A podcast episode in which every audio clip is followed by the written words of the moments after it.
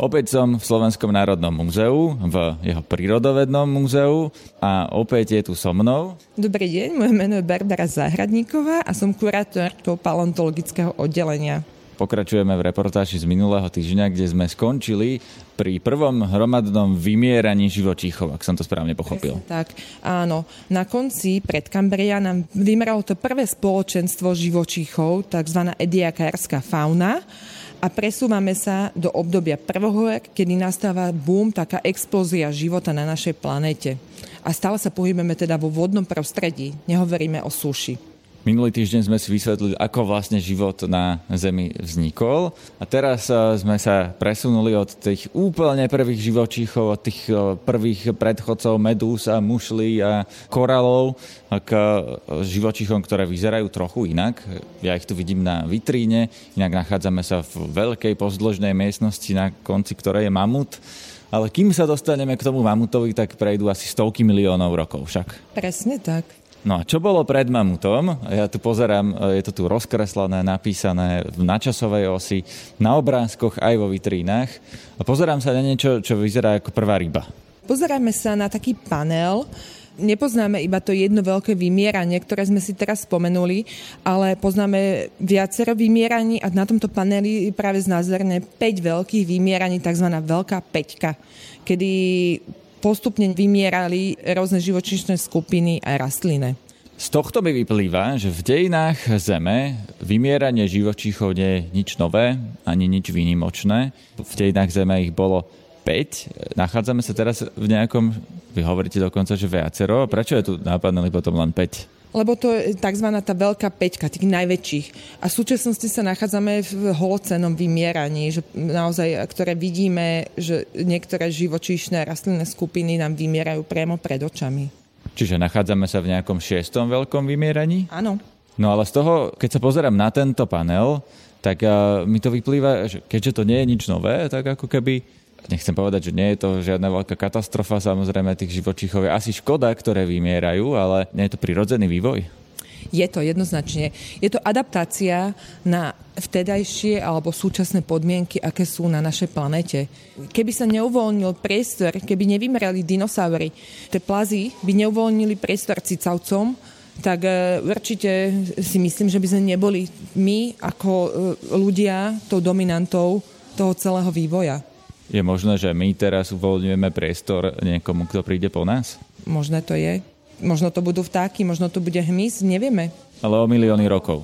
Áno, áno. Určite na to chce nejaký čas to.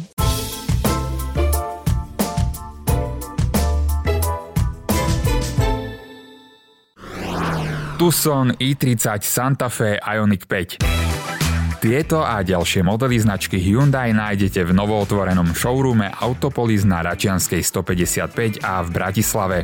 Nová predajňa Autopolis vás privíta v krásnych, novozrekonštruovaných priestoroch s prvou Hyundai elektrifikovanou zónou v Bratislave. Počas návštevy zaparkujte zdarma a môžete si dobiť svoj elektromobil.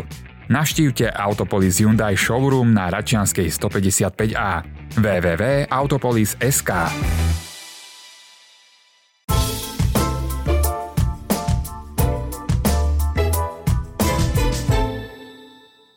Ideme sa pozrieť, čo vlastne v tej expozícii ešte je, okrem tohto obrázka pri vymieraní druhov. Je tu množstvo vitrín, v ktorých vidno kamene. Nie sú to len kamene, sú to skameneliny.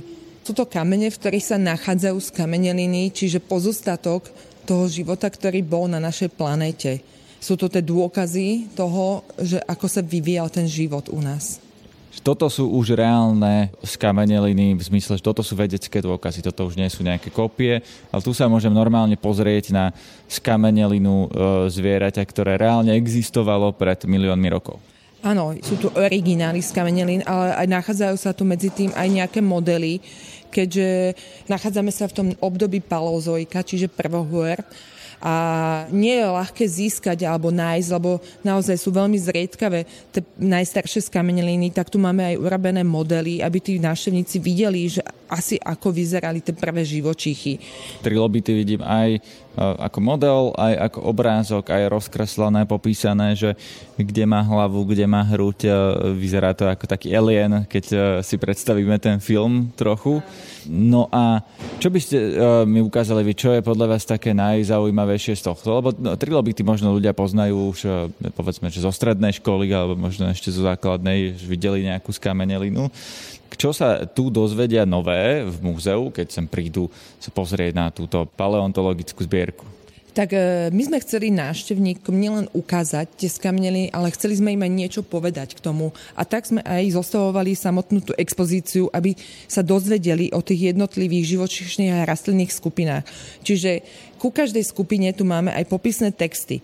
Nie len o tom, že čo sú to trilobity, že žili teda iba v prvohorách, ako mali zložené telo, že na o čo je odvodený názov trilobit, že ich telo sa dá deliť na 3 časti alebo podobne.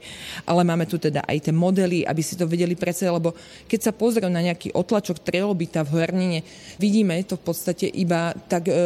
plocho, hej, že nevedia si predstaviť, kde mali naozaj tie nohy, ak bol ten pancier, kde mali tie oči, ale sú tu aj modely, nielen toho trilobita, potom aj ďalšie máme nejakých amonitov, tuto máme v takej menšej vitrine aj nejakých takých prvých živočíchov, ktoré prešli zo slanej vody do sladkej vody. K tomu sa ešte dostaneme, ale zaujímavé ten otlačok, hovoríte, že to nevidno až tak, ale na tých otlačkoch, na tých kameňoch, niektoré tie trilobity vyzerajú teda dosť podrobne a to bolo takéto veľké, ale máte tu, že toto je otlačok z Maroka a ten trilobit vyzerá, čo má 0,5 metra možno, nie? Áno, Maroko je známe veľkými náleziskami týchto trilobitov a odtiaľ sa teda privážajú množstvo týchto kusov a nádherných, niektoré sú až trojrozmerné.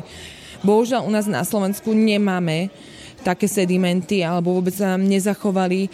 Takéto krásne kúsky máme iba v okolí Dobšinej, Ochtinej alebo Jelšavy. Máme veľmi málo lokalít, čo sa nám dochovali, tieto sedimenty s tými prvohornými živočíchmi a trilobitmi, kde sú nejaké iba malinké do 1 cm alebo maximálne do 2 cm, že tieto trilobity. A na ukážku, aby návštevníci videli, že naozaj tie živočichy boli veľké, dorastali do veľkých rozmerov, tak sme tu aj vystavili tie nálezy z toho Maroka alebo teda z iných krajín, z iných nálezisk. Je to naozaj veľká príšera, treba povedať, že človek keby to stretol, čo samozrejme sa nikdy nestalo, ale tak by sa určite toho aj zlákol, lebo je to obrovský živočích. Ja som vždy hovorila deťom, keď som im nejak vysvetľovala o tom vývoji života, že keby sa vtedy ponorili do mora, tak každý druhý živočích by bol trilobit. Že naozaj boli to najpočetnejšia skupina vtedajšieho mora. Z dnešného pohľadu by sa na to dalo pozerať ako na nejakého obrovského švába. Taký článkonožec. Jeho telo je teda delené na niekoľko častí. To telo bolo pokryté silným pancierom, aby ostatné živočíchy ich tak ľahko nedokázali napadnúť. Ja som si tak vždy kladol otázku, že či tieto kamene vo vitrínach vlastne tých návštevníkov reálne zaujímajú. Určitá skupina ľudí naozaj sa tu zastaví a študuje to a prezerá a niektorí teda to iba prebehnú, zastavia sa pri tom dinosaurovi, mamutovi, čo sú teda najznámejšie nejaké živočichy z našej minulosti. Vidím tu rozvoj rýb, plazov, všetko možné, ale vo vitríne je tu niečo veľké. Ja ani neviem, že čo mi to pripomína, taká na poli ryba, na poli krab, nie, má to také veľké nohy, ale má to hlavne to tak 1 meter na dĺžku. Je to teda vodný škorpión. Sú to živočichy, ktoré ako prvé prešli z morského prostredia do sladkovodného. To bolo zrejme teda veľký pokrok? Áno, lebo dovtedy žili tie živočichy teda v slanej vode, v moriach, oceánoch. Rozumiem, a to už vtedy boli takéto obrovské živočichy, je to v reálnej veľkosti a treba povedať, že nôh to má aj všelijakých, čo to je vpredu na hlave, to má ako keby také, nechcem povedať chápadla, lebo chápadla to nie sú. Také nožičky to má a áno, mohli dorastať do takých väčších rozmerov a bolo to z dôvodu toho, že nemali žiadnu konkurenciu nejakého predátora, ktorý by ich lovil, čiže mohol ten vývoj pokračovať ďalej. No, vidím aj prvého dinosaura, vidím ďalšie diorámy, teda vitríny malované v pozadí a množstvo ďalších vecí. Naozaj, na čo by ste upriamili moju pozornosť vy? Na čo sa mám pozerať? Lebo teraz vidím vznik uhlia napríklad. Áno, obrovské kusy uhlia vo vitríne. Čo ešte sa tu dá vidieť také, čo je zaujímavé? Tak my sme chceli, aby návštevníci naozaj videli, ako ten život vznikal na našej planete, jak sa postupne formovali jednotlivé tie skupiny živočíchov, rastlín. Ako postupne teda ten život vznikol niekde v hlboko v oceánoch, postupne sa preniesol do tých pličích pobrežných častí.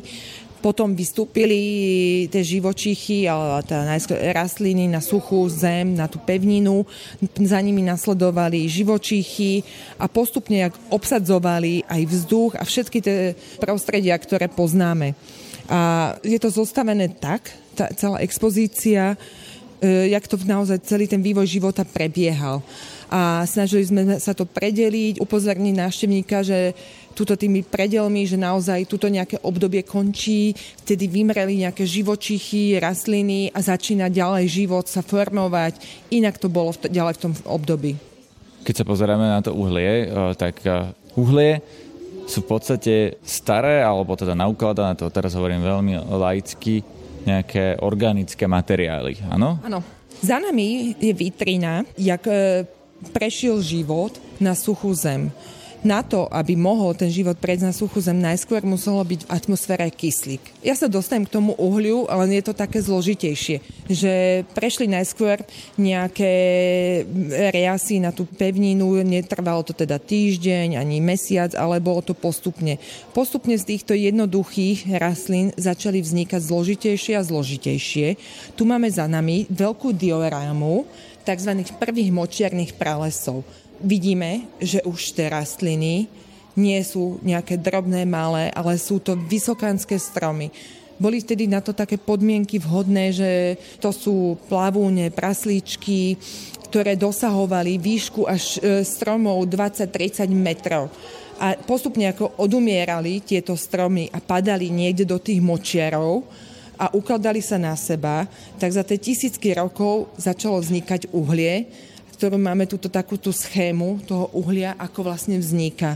Vidíme to najprvejšie, to najranejšie také štádium rašelina, za tým je lignit, hnedé uhlie, čierne a to takéto najpevnejšie je antracit. Ale tento vývoj z tej rašeliny až po uhlie, to trvá koľko rokov? Milióny? 100 milióny? Milióny rokov. Takže keď my ho teraz v priebehu niekoľkých storočí vyťažíme, tak kým sa znova obnoví, tak to bude trvať znova milióny rokov. Alebo sa možno ani neobnoví. Zásoby uhlia sú teda limitované a naozaj ako nemáme šancu, ako aby sa za tie roky zase obnovili tieto zdroje. V expozícii sú deti, sú tu rodičia s deťmi, aj s úplne maličkými deťmi. Je toto expozícia robená pre deti? My sme sa snažili, že naozaj, aby tu aj tie malé deti našli niečo. Preto sú tie skameneliny aj doplnené tými obrázkami, tými schémami, aby to bolo také zjednodušené. Robil to pán akademický maliar, pán Lajda, tieto obrázky, my sme mu dávali podklady, a aby naozaj vystihovali tie živočíchy, ale aby to bolo takým jednoduchším spôsobom, ako približené tomu aj malému návštevníkovi. A zase tí dospelí návštevníci si dokážu prečítať o tých v skamenelinách niečo viacej. Áno, tí najmenší návštevníci, práve pozerám okolo seba, sa veľmi nezastavujú pri tých nákresoch, lebo oni aj, povedzme, že to treba istú gramotnosť na to, aby človek dokázal čítať napríklad graf alebo časovú líniu. Najmenší návštevníci sa nezastavili ani pri tých kameňoch, ani pri tých skamenelinách alebo trilobitoch, ale až pri dinosaurovi. Tak to je jednoznačné, ako pre deti, dinosaury a mamuty, ako to je najväčšie lákadlo. A ja osobne by som utekala hneď dinosaurovi, lebo je to naozaj vzácny nález. Tamto, čo vidíme, to je model dinosaura, ktorý bol nájdený vo Vysokých Tatrách u nás. Jeden z ojedinených nálezov. Je to rekonštrukcia toho nášho dinosaura, že asi ako vyzeral ten dinosaurus, ktorý tu žil v období druhohôr na našom území. Poďme k nemu aspoň krátko, lebo dinosaury v Tatrách, to som nečakal a nevedel. Je to dinosaurus, ktorý má 2-3 metre na dĺžku, má srsť, asi v Tatrách mu bola zima. tak určite si musíme predstaviť, že vtedy satriešie neboli. To nebolo tak, ako poznáme ich dnes. Satrie sa vyzdvihli do takejto podoby až oveľa neskôr, ale na našom území preto nemôžeme nájsť nejaké stopy dinosaurov alebo kosti dinosaurov, lebo keď si predstavíme územie dnešného Slovenska v období druhohôr, kedy žili tie dinosaury, tak zväčša tu bolo more.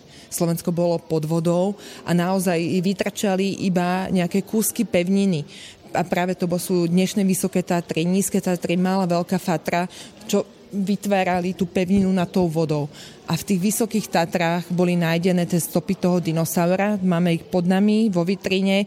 Sú tam 3 stopy dinosaurov. A tá jedna, teda tá stredná stopa, patrila asi nejakému takémuto dinosaurovi. Liliensternovi. Počkajte, ono sa to volá, ten druh dinosaura? Liliensternus. Tak sa dá asi aj vygoogliť a to ste zistili podľa tých stôp, ktoré sú tu v kameni vlastne otlačené. To je reálny kameň, ktorý sa našiel v Tatrách a ste ho priniesli do múzea. Nie. My sme toto nenašli. Našli to kolegovia. Kolega zo Slovenskej akadémie vied, z Ústavu vied o zemi, pán docent Michalík, spolu s kolegom z prírodovedeckej fakulty, s docentom Sikverom. Našli to v 75. roku a našli to úplne náhodou. Tieto nešli za tým účelom, že by hľadali práve tam tie stopy dinosaurov. Boli tam úplne za iným účelom hľadať nejaké iné skamene a našli tieto otlačky tých dinosaurov a čo viem z ich rozprávania, dostať tento veľký kameň z Vysokých Tatier, z údolia, ktoré je vyššie, kde nebol prístup autom, že naozaj tie kamene ťažili v tom baťohu a že im podlamovali kolena, ako schádzali dole z tej doliny. Ale tá námaha stála za to a naozaj máme to teraz tu vystavené a sú to unikátne nálezy. Pravdepodobne boli nájdené ešte nejaké tam nálezy, ale ešte není to opublikované a ešte nevieme o tom veľa. Ten dinosaurus, ak si ho ľudia ešte nevygooglili, tak vyzerá veľmi zvláštne, aj sa ťažko opisuje, lebo zjavne je to suchozemský živočích, ale on sa trochu podobá aj na nejakú hydinu. V podstate má aj také tie paprče, také až kuracie, a on teda podstatne väčšie. Aj ten krk má taký, mne to pripomína morku, a ešte na ňom má aj niečo, čo vyzerá ako perie, ktoré ako keby plynule prechádzalo do srsti. Čo vidíme tento model? Tak vytvorila ho jedna pani Schubert z Polska, a my nevieme so 100% istotou, že naozaj takto asi vyzerali tie dinosaury, že takto naozaj, že mal naozaj takéto sfarbenie, že mal taký ako keby chocholček žltý, hej, alebo to hrdlo, jak si spomenuli, nejaké také do oranžova sfarbené. Všetko sú to dohady, až je to na základe toho, že vieme, ako vyzerajú dnešné živočíchy, vieme povedať, že v takom prostredí žijú dnešné tie živočichy a vtedy bolo také a také prostredie, takže asi takto mohol vyzerať. Čo s určitosťou vieme povedať naozaj, že to bol dravý živočích, ktorý sa pohyboval na 2 zadných silných končatinách, mal dlhý chvost, tie predné končatiny boli také menšie, zachrpatené, ktorými si dokázal pridržať tú potravu, bol to mesožravý dinosaurus. Toto všetko vieme na základe toho, že boli nájdené kosti takéhoto dinosaura, ale inde, nie v Tatrách. Áno, boli v Nemecku nájdené. Boli v Nemecku nájdené aj takéto presne tieto isté otlačky, ale aj kosti toho dinosaura. Takže my už vieme povedať, že naozaj bol asi takýto veľký, takýto dlhý, hej, že takéto mal zloženie asi toho tela celého. Ale či naozaj bol do oranžova, do žlta sfarbený, toto všetko je na základe štúdia dnešných súčasných živočíchov. Čím sa živil? Lebo vtedy si teda ešte neexistovali cicavce. Cicavce už začali vznikať na začiatku druhohôr, kedy žili aj tieto dinosaury a pravdepodobne lovil ostatné nejaké dinosaury. Živil sa mesom. Hej. Vidíme, že tie zuby mal ostré, že dokázal rýchlo sa pohybovať, že chytal ostatné živočíchy, lovil. No. Vyzerá to trochu ako z Jurského parku naozaj. Áno, no veď typicky taký predátor to je.